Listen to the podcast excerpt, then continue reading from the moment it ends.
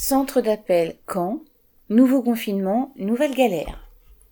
Au centre d'appel Armatis à Caen, 80% des 450 salariés sont en télétravail. La direction ne souhaite pas spécialement développer le chômage partiel, même pour les salariés qui doivent maintenant s'occuper de leurs enfants dans la journée, et rien n'a été prévu pour ce nouveau confinement. Ouvrez les guillemets. Tous les salariés qui ne peuvent pas travailler parce que leur poste ne le permet pas ou parce que cela n'est pas gérable avec les enfants à la maison pourront bénéficier de l'activité partielle pour garder leurs enfants. Cela ne coûtera rien aux entreprises.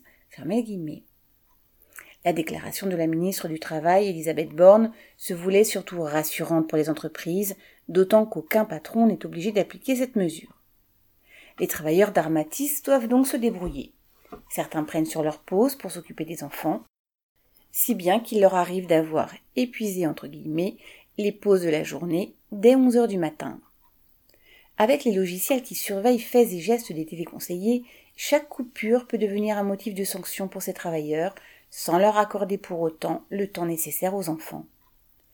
Dans un premier temps, la direction d'Armatis a proposé aux travailleurs de prendre sur leur congé annuel.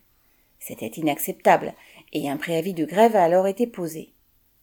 Finalement, une cinquantaine de salariés ont pu obtenir le chômage partiel.